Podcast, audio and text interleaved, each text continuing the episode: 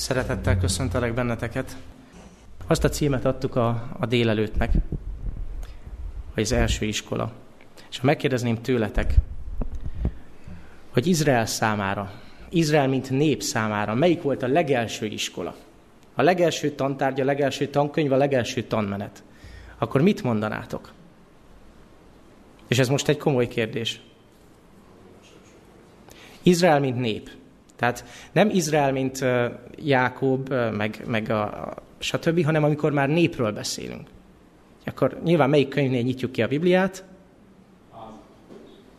Mózes második könyvénél, igen. És mi volt ez az első iskola? Jó, akkor nyissuk ki együtt az igét, jó?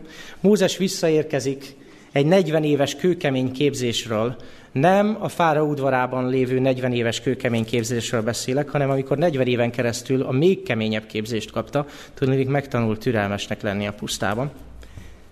Ahogy Zoli bácsi mondta egyszer a Birka Egyetemen.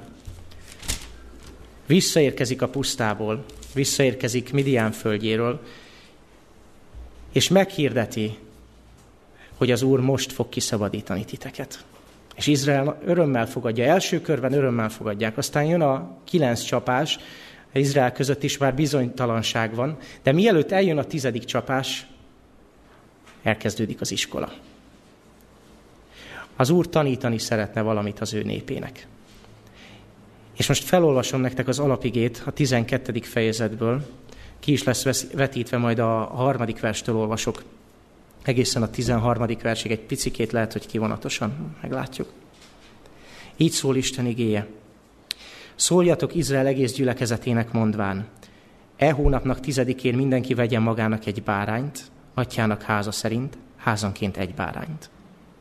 Hogyha a háznép kevés a bárányhoz, akkor a házhoz közel való szomszédjával együtt vegyen, kiki, annak száma szerint kiki ételéhez képes számítsatok, számítsatok, számítsatok bárányt. A bárány ép, hím, esztendős legyen. A jók vagy a kecskék közül vegyétek. Legyen nálatok őrizetig a hónap 14. napjáig, és ölje meg Izrael községének egész gyülekezete, szó szerint nem este, hanem a két este között, valamikor a nap folyamán, még az este előtt. És vegyetek a vérből, és azokban a házakban, ahol megeszik, hincsenek az ajtó félre és a szemöldök fára. A húst pedig egyék meg azon az éjjel, tűzön sütve, kovásztalan kenyérrel, keserű füvekkel egyék meg azt. Ne egyetek abból nyersen, vagy vízben főtten, hanem tűzön sütve, fejét lábszáraival, belsejével együtt, és ne hagyjatok belőle reggelig. Vagy ami megmarad belőle reggel, azt tűzzel égessétek meg. És ilyen módon egyétek meg derekaitok felövezve, sarújtok lábaitokon, pálcáitok kezetekben, és nagy sietséggel egyétek, mert az Úr páskája ez, az Úr elkerülő áldozata ez. Mert által megyek Egyiptom földjén ezen az éjszakán, és megölök minden elsőszülöttet Egyiptom földjén, az embertől kezdve a baromig, az Egyiptom és Egyiptom minden Istene felett ítéletet tartok. Én, az Úr, és a vér jelül lesz nektek a házakon, amelyekben ti lesztek, és meglátom a vért, és elmegyek mellettetek, és nem lesz rajtatok csapás veszedelmetekre, amikor megverem Egyiptom földjét.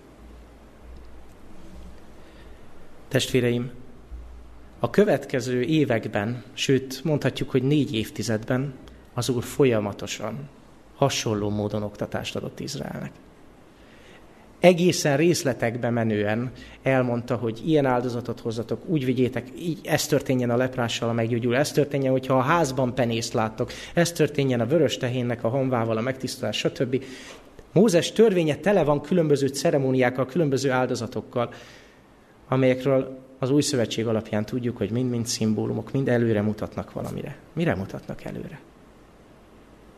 Mire mutat előre minden áldozat? Krisztusra. Persze, ez egy nagyon egyszerű kérdés, ugye? De ez volt a legelső. Ez volt a legelső, mint nép számára. Izrael népe itt kap először egy részletesen kifejtett áldozatot. Most gondolhattok arra, hogy igen, már Ábel is tudta, hogy bárányt kell vinni, és, és már Ábrahám is tudta, hogy a Mória hegyén hogy kell áldozni. De itt jönnek a részletek, itt jön az iskola. Nézzétek, mint egy tankönyv. Látjátok, minden részletbe belemegy, és tele van szimbólumokkal. Mit jelent mindez? Mit jelent az, hogy esztendős hímbárány? Zárójelben, hogy mondjam nektek, nagyon hálás vagyok, hogy itt lehetek köztetek. Néhányan tudjátok, hogy volt egy, az elmúlt egy hónapban le kellett mondanom egy-két szolgálatot, és, és hangom sem volt, tehát most örülök, hogy egyáltalán meg tudok szólalni. De ha már megszólalok, akkor szeretnék Krisztusról beszélni.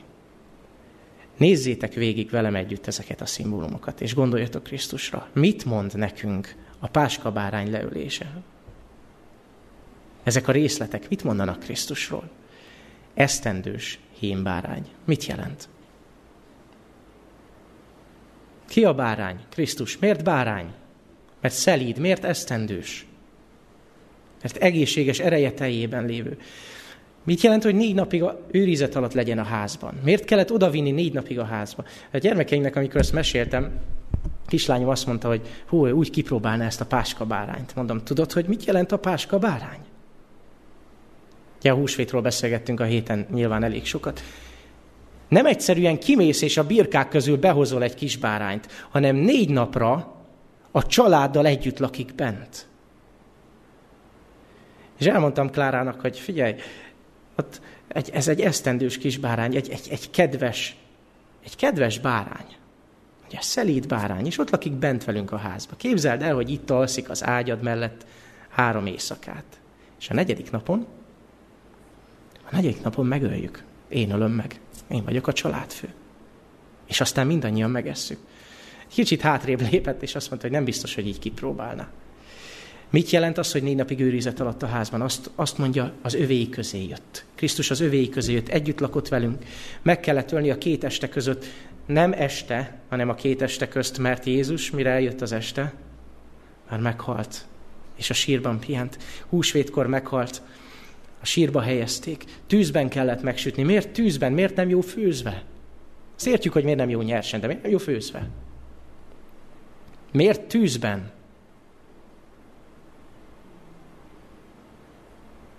Nagyon erős a meleg ide bent, ugye? Vagy messze vagytok tőlem, nem hallatszik annyira. Miért tűzben? Mi a tűz a Bibliában? Jézus átment a tűzön.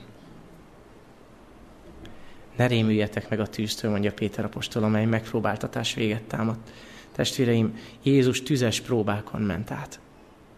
Úgy közeledett hozzád, úgy jött hozzád, hogy átélt minden tüzet, mindent, ami fájdalom. Erről beszélgettünk most a szombatiskolában. Keményen megpróbáltatott azért, hogy segíthessen rajtad.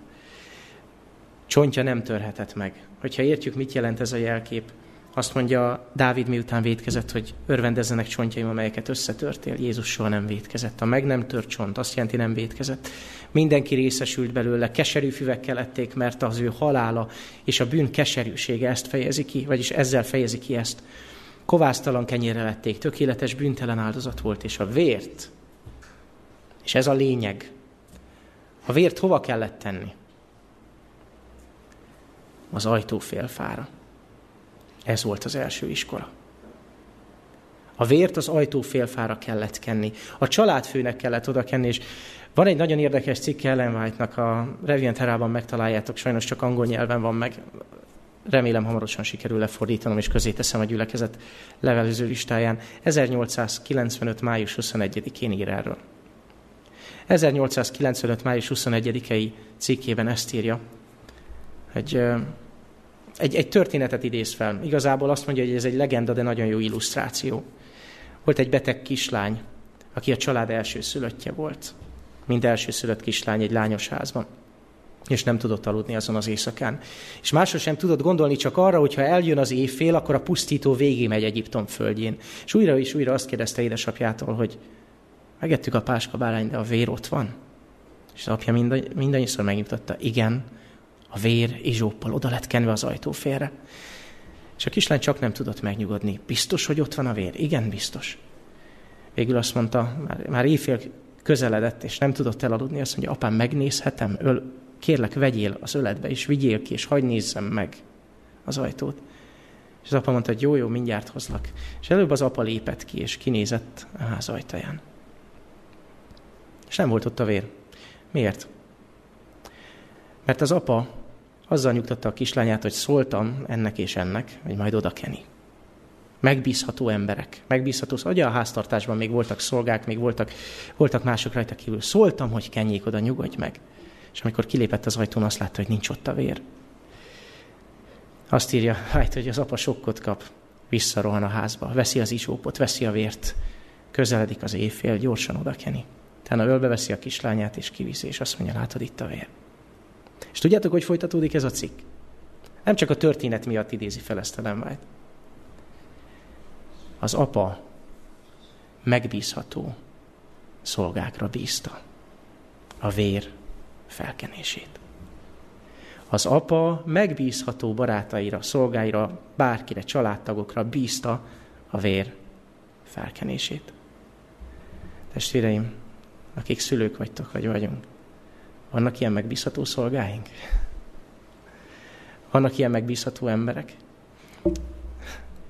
Így folytatódik ez a cikk, és hagyj idézzek belőle. Ráhelyezik-e a szülők Isten jelét családjukra a próbaidő és kiváltsága napjaiban? Vajon sok apa és anya nem teszi el felelősségét mások kezébe. Nem gondolják-e sokan közülünk, hogy a lelkész viselje a terhet, és nézzen utána, hogy gyermekeik megtértek-e? Rajtuk van-e Isten pecsétje? Ők maguk nem korlátozzák gyermekeik vágyait rámutatva, hogy így szól az Úr. Sokan azt feltételezik, hogy a szombatiskola hatása mindenre elengedő lesz, hogy a szombatiskolai tanító majd nevelésével Krisztushoz vezeti gyermekeit. Apák és anyák mások kezébe helyezik a felelősséget. Így veszélyesen elhanyagolják saját otthonukat. Tudjátok, úgy éreztem magam, mint az az apuka, amikor ezt olvastam, mint az az apuka, aki meglátja, hogy nincs ott a vér. Nagyon szeretek a gyermekeimmel Bibliát olvasni, de megmondom őszintén, hogy sokkal többre van szükség. Szeretném a gyermekeimet tényleg oda vezetni Krisztushoz, és tudjátok, a páskának ez a legnagyobb tanítása. A húsvétnak nem a nyuszi, meg a tojás a legnagyobb tanítása. Meg a locsolás, meg a pálinka. A húsvétnak az a tanítása, hogy Krisztus meghalt érted, az ártatlan bárány meghalt érted, és ezt neked el kell mondanod, és tovább kell adnod a felnövő generációnak. Mózes már akkor elmondja, már a következő fejezetben elmondja, a 13. fejezetben, nézzétek meg a 12. és 14. verset. Csak a következő fejezet, még el, elhangzott a páskabárányról szóló oktatás, és még nem történt meg a 14. fejezetben a kivonulás. A kettő között figyeljétek meg, mit mond az oktatásról Mózes. 13. fejezet 12-14. Az Úrnak ajánlt fel mindazt, ami az ő anyjának méhét megnyitja, még az állataidnak első szülöttjeit is. Az embereknek is minden első szülöttjét megvásd a te fiait közül. 14. vers. És ha egyszer a te fiad megkérdez, és azt mondja, micsoda ez? Ha egyszer jön a fiad, és azt mondja, micsoda a húsvét, micsoda a páskabárány, mit jelent az, hogy Krisztus meghalt mi ez az egész? Akkor mond neki, hatalmas kézzel hozott ki minket az Úr Egyiptomból, a szolgasság, a rabszolgaság házából. És tudjátok, a továbbiakban nagyon sokszor olvasom ezt a Bibliában. Ha a te fiad megkérdez, micsoda ez. Mózes 5. könyvében azt olvasom, ha a te fiad megkérdez ezután, mire valók-e bizonyságtételek, rendelések, amelyeket az Úr, Istenünk parancsolt? Vagy Józsué könyvében, ha majd ezt kérdezik a te fiaitok, mire valók ezek az emlékkövek? Testvéreim, szülőket kérdezem, kaptatok már ilyen kérdést?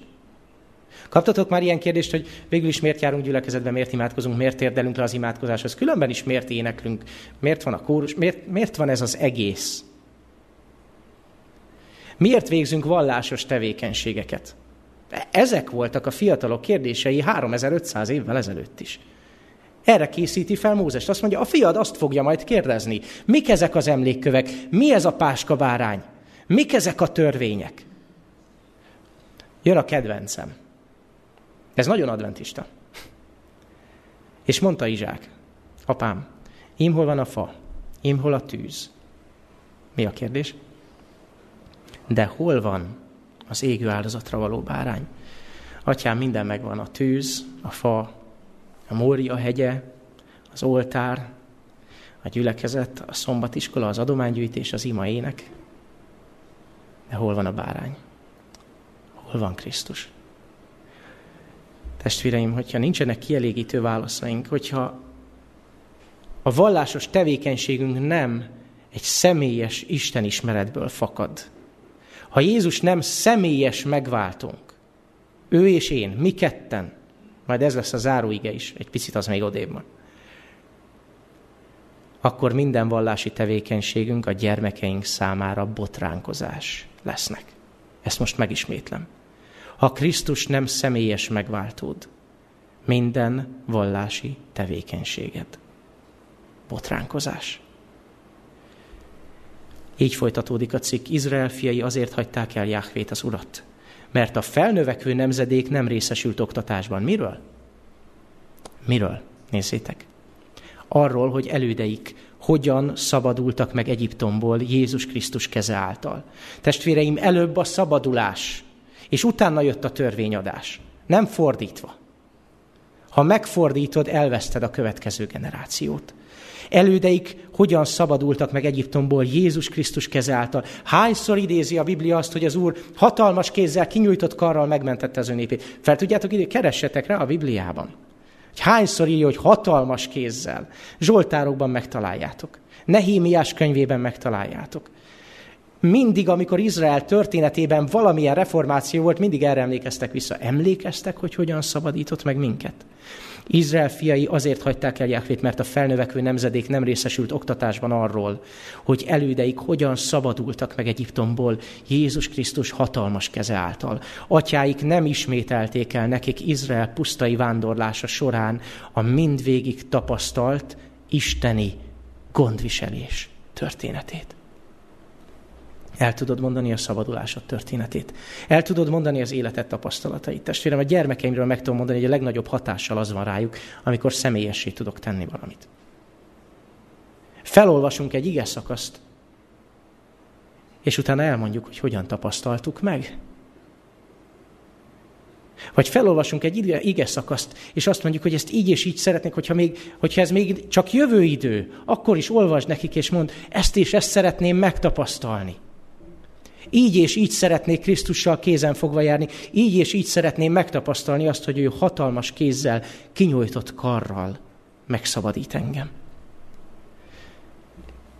A feleségemmel az utóbbi időben nagyon sokat beszélgettünk az adventista oktatásról, ugye szakdolgozatát írja, és mindig, amikor talál valamit, akkor hozza, és azt mondja, nézd, mit találtam. Ugye a, olva, rengeteg szakirodalmat olvas. Szóval sokat beszélgettünk adventista oktatásról, én meg az utóbbi időben nagyon sokat tanulok tőle és elém egy tankönyvet éppen tegnap, tegnap, tegnap előtt, valahogy így a napokban, tegnap előtt.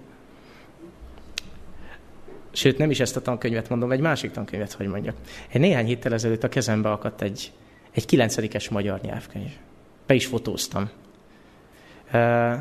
Én csak újságkírként olvastam azt, hogy Magyarországon most már akreditált katolikus szemléletű tankönyvek vannak, amit egy iskola választat, hogy abból tanít, vagy nem, és van a rokonságomban valaki, aki pont kilencedikes, egy nagyon erős gimnáziumba jár, nem katolikus gimnáziumba, de egy nagyon erős gimnázium, és nézem a magyar nyelv és kommunikáció tankönyv, de van írva a Magyar Katolikus Püspöki Konferencia tankönyve. Mondom, tessék, kinyitom, és nagyon jó, mert kommunikációból mindig bibliai példák vannak.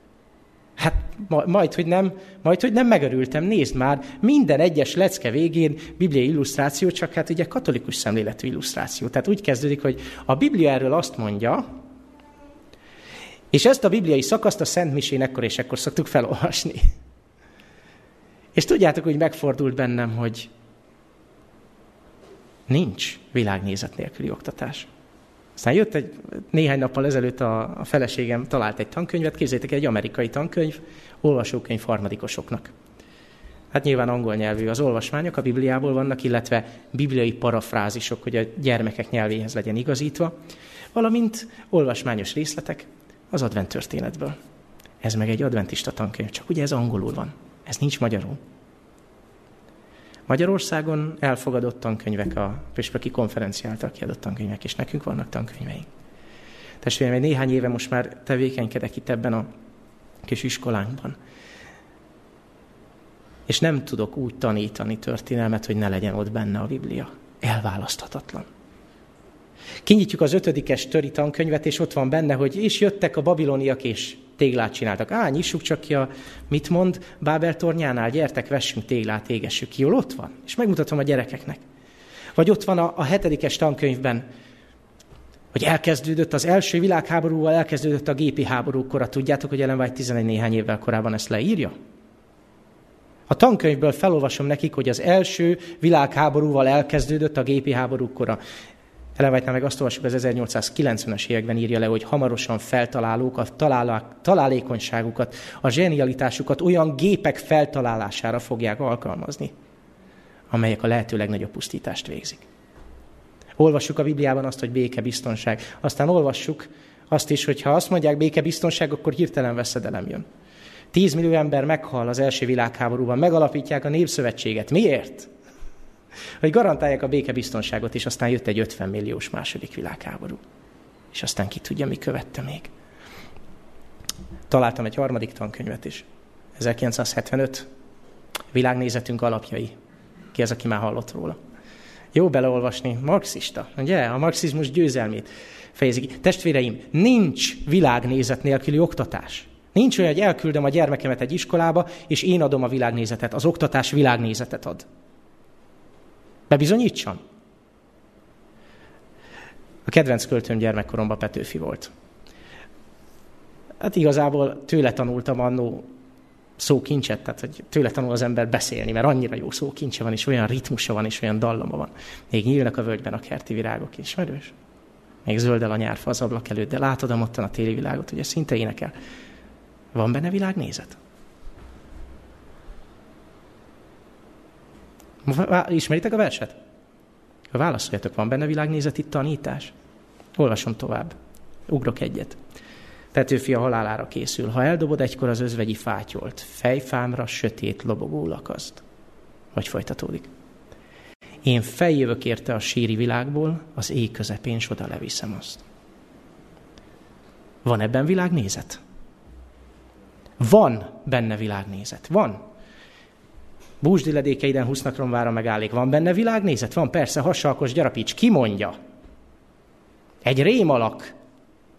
Egy rémalak mondja. Ugyanaz a rémalak, aki Jobb könyvében megjelenik, és azt mondja, ó, hogy lehetne az ember igaz az Isten előtt. Testvéreim, szellemekkel beszélget. Nincs világnézet nélküli oktatás. Óriási szükség van az adventista oktatásra. Tudjátok, az oktatás jó, a matek jó, mert mérnök lehetsz, de megmérheted-e az Isten kegyelmét? Sokat olvastam Petőfit, kaptam szókincset. De vajon a kincsünk nem a mennyben van? Az oktatás az életre készít. Az adventista oktatás, a Krisztus váró oktatás az örök életre. Van különbség a kettő közt? Igen, van. Számokban is kifejezhető a 70-80 esztendő, annak is nagy része nyomorúság, ugye ez az élet.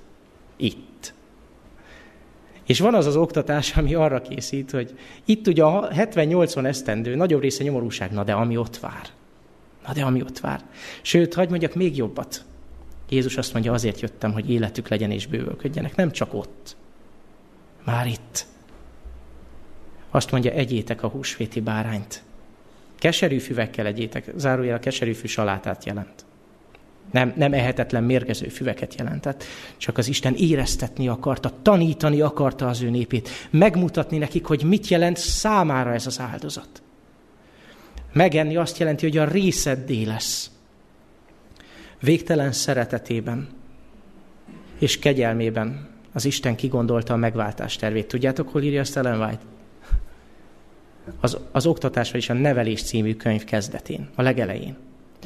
Kigondolta a megváltás tervét, és próbaidőt adott az embernek, nézzétek a nevelés célját, hogy helyreállítsa benne az ő képmását, hogy eljusson arra a tökéletességre, amelyre teremtette, hogy előmozdítsa, és itt jön az adventista oktatás három oszlopa, hogy előmozdítsa testi, szellemi, ez az mentális, értelmi és lelki fejlődését. Mi ez a három pont? Test, értelem, lélek. És felemelje, és felismerje teremtésének eredeti célját. Ez volt a megváltás műve, ez a nevelés és az élet igazi célja. Izrael számára minden a páskával kezdődött. Az Úr meg akarta nekik mutatni a megváltás tervét, és azon az éjszakán, figyeljetek, azon az éjszakán minden elsőszülött a bőrén érezhette. Mit jelent az, hogy a pusztító nem bejön, hanem elkerüli a házat, elkerül. Ugye angolul mondjuk, hogy pass, meg pass over, így hívják a páskát. És ez a Héber Pesach szóból van. Elpasszol, ugye? Ma már azt mondjuk, hogy elpasszolni egy kicsit más jelent, azt jelenti elkerülni.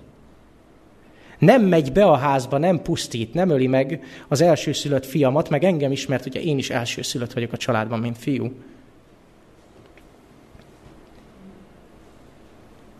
Amikor reggel ezek az elsőszülöttek felkeltek, ha ugyan, nem, nem, bocsánat, nem, nem keltek fel reggel, szerintem nem aludtak éjjel egyrészt, másrészt ugye készülniük kellett. De amikor elindultak hajnalban, éjfél után valamikor, amikor egész Egyiptom területén üvöltés volt, és ők elindultak reggel, mi volt ezeknek az első szülötteknek az első gondolata, hogy elkezdtek menetelni a vörös tenger felé?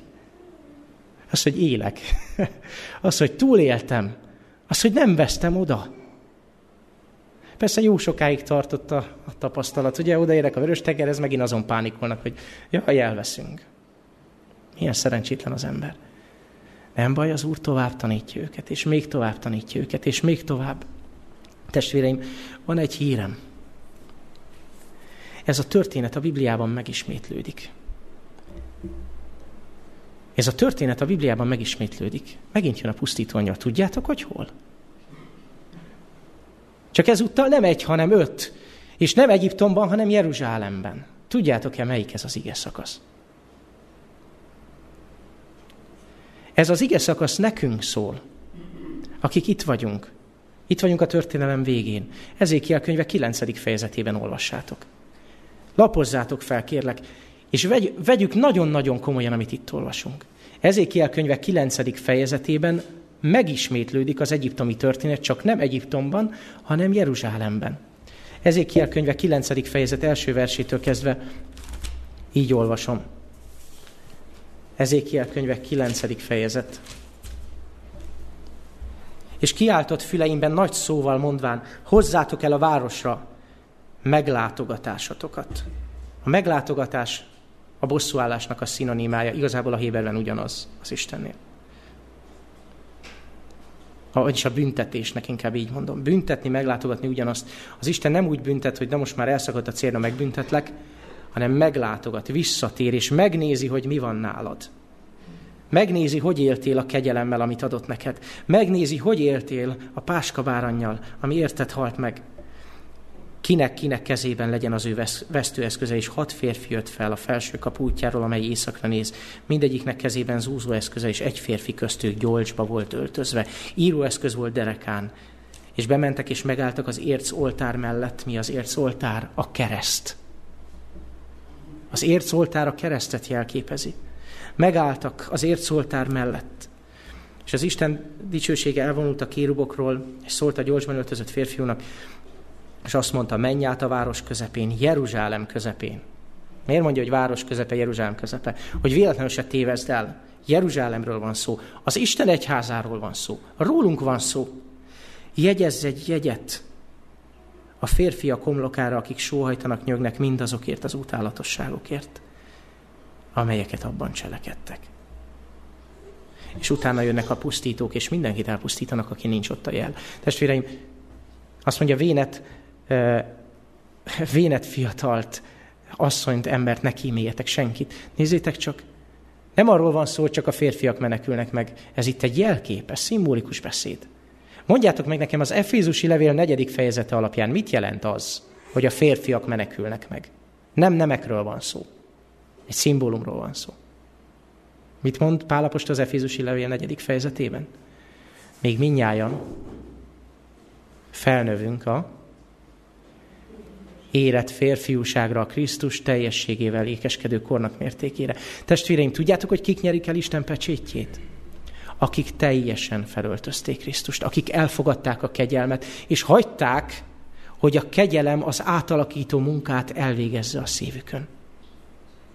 Krisztus nem fog téged átalakítani az akaratod ellenére, mert ő a szabadság istene.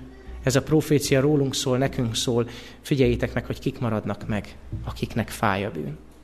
Akikben az a lelkület van, mint amit Jobbról mond a Biblia, Istenfélő bűngyűlő, mint akiben az a lelkület van, mint Józsefben, Hogyan is követhetném el ezt az aljasságot, mondja József. Felkiált és elmenekül a helyszínről.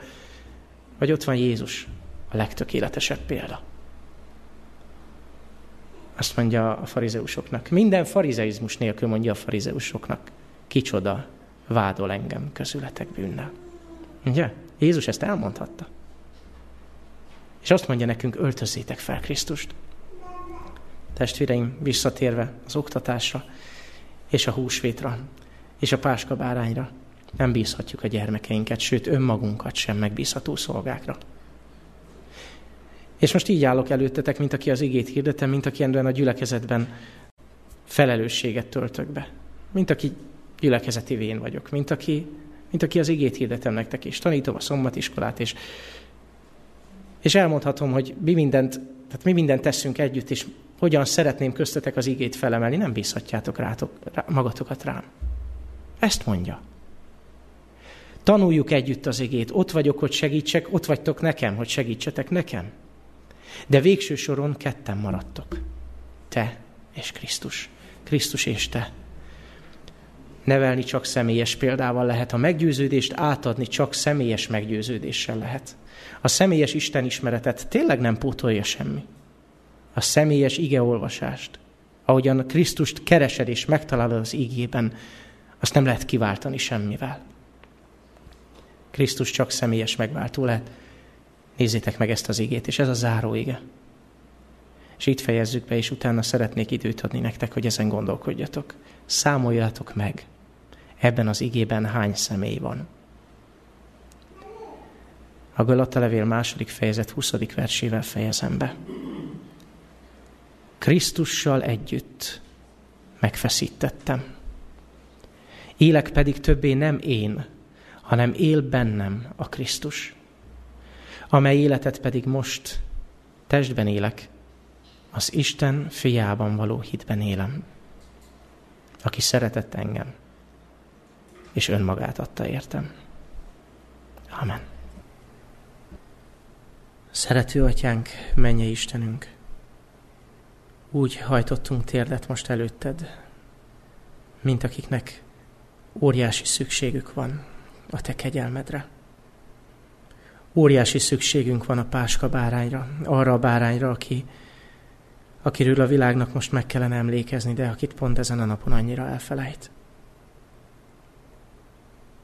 Atyán, kérünk téged, ne engedd, hogy ez a világ és ennek, a, ennek az életnek a gondjai annyira leterheljenek minket, hogy szem elől tévesszük mindazt, amit te tartogatsz nekünk az örök életben. Aminek a cseppjeit már most élvezhetjük, hiszen az örök életnek már most birtokosai vagyunk. A te országot polgárai vagyunk. Szeretnénk örülni és élni a polgárjogunk adta kiváltságokkal. Köszönjük, Atyánk, a próbaidőt, a kiváltság idejét, a kegyelem időt. Köszönjük neked azt, hogy Krisztus vére minden bűnünket képes lemosni, és szeretnénk most feltekinteni őrá, mint tökéletes áldozatra, mint hibátlan és szeplőtlen bárányra. Szeretnénk beiratkozni a te iskoládba, és megtanulni mindazt, amit te be akarsz nekünk mutatni a megváltásról, hogy az eljusson egészen a szívünkig. Hogy a szívünkig hatoljon a te szereteted üzenete. Atyánk, áld meg a mi gyermekeinket, áld meg a felnövekvő generációt. Kérünk, tedd személyessé számunkra a vallást. Hogy ne egy vallás, mint köntös legyen az, hanem egy igazi élet, életfelfogás, életszemlélet hogy ne pusztán szokások legyenek a vallásunk, hanem bármi, amit teszünk, mindenben a te tanításod tükröződjön vissza, és az, hogy Krisztus személyes megváltó számunkra. Áld meg a gyermekeinket, és szeretnénk a te bocsánatodat kérni, hogy annyi botránkozást okoztunk nekik. Fordítsd meg ezt a történetet, hogy az üdvösségüket munkálhassuk, hogy ne hátráltassuk őket, amikor hozzád akarnak jönni, hanem engedjük hozzád a mi gyermekeinket. Fiad az Úr Jézus nevében. Amen.